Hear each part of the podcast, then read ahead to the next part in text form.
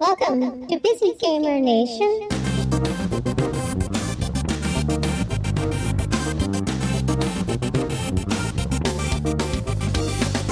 I'm Ellie Hemingway. Refract Studios is our company, and this is called Distance. Distance is a survival racing game set in a sort of dystopian future. You're battling the elements of the world that you're in. It's not as much of a classic racing game against other bots, but you are trying to just survive the track. Are you trying to destroy the others, or No, it's like you're you're trying to just survive. You're trying to be the last man standing, but really we do have multiplayer where you would be the last man standing. But if you're doing adventure mode or solo player mode, then you're just trying to survive the world. and I see it's a spiritual successor to another game? Yes, and Nitronic Rush. Our team, they worked on Nitronic Rush when they were at DigiPen a few years ago, and it was really successful, and they wanted to continue. Okay, so that game got released. It's a student game, and so it's a free to play game. Anybody can download it if they want.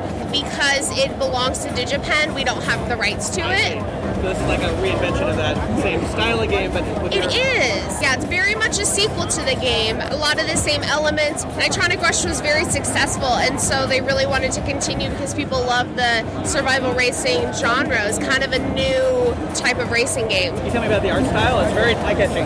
A lot of influence is definitely from Tron.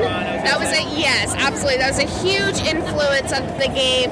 San Francisco Rush 2049 is also a huge influence. Wipeout. This game has a lot of elements from different games, games that we've all really loved that we kind of wanted to put into one game. It's going to be out next year, 2016, PS4, and it's currently on PC, Mac, and Linux. So it's out now on PC, Mac, and Linux? It is. It's on early access on Steam.